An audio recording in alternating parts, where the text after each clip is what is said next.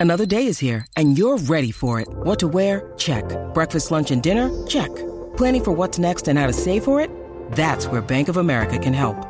For your financial to-dos, Bank of America has experts ready to help get you closer to your goals. Get started at one of our local financial centers or 24-7 in our mobile banking app. Find a location near you at bankofamerica.com slash talk to us. What would you like the power to do? Mobile banking requires downloading the app and is only available for select devices. Message and data rates may apply. Bank of America and a member FDIC. Phenomenal achievement from this Moroccan outfit. Uh, I don't think it's a fluke that they managed to overcome Spain, albeit on penalties, to advance to the final eight of the tournament. But uh, uh, what what an achievement it is! I mean, we're talking about the final eight of the world's most prestigious football tournament, and Morocco are there. But it's it's a deliberate plan that this country has had for years now. They they got themselves into a position in 2009 where they sat down and said, "We need to start making making a little more of our football."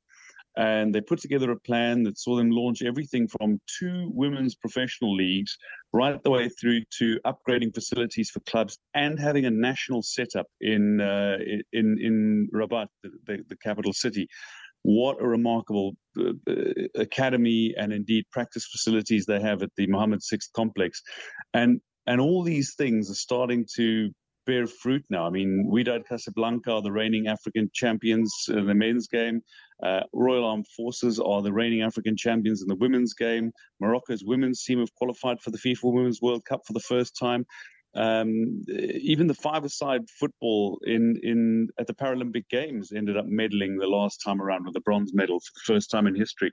So what I'm saying is there's been a very deliberate attempt from Morocco to get themselves into a position where they can compete and be among the best in the world. Their world ranking has been steadily rising. They're just outside the world's top 20.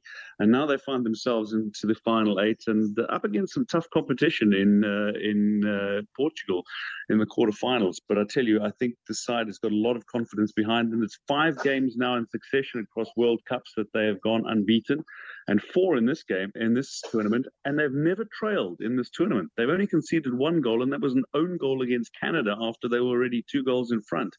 I think it's been a remarkable performance. And Walid Regragui, I know I'm carrying on a little bit about Morocco here. You could potentially uh, hear the excitement. But Walid Regragui, this is a coach who was put in charge with less than 100 days to go to the World Cup, but somebody who had already won titles with Rabat went over to Qatar, won title with Al Duhail, and then went on and won double Champions League and league honors with uh, Wydad Casablanca. So he's definitely somebody who is uh, well primed to take over the national team, and the players trust him.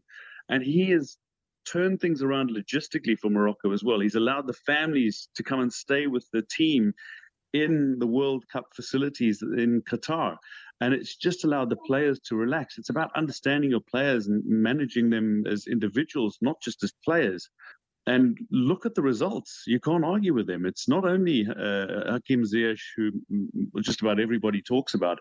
It's the entire team, from development players like Nayef Aguerd, the defender, who's been one of the most outstanding players at this tournament. So, absolute kudos to Morocco.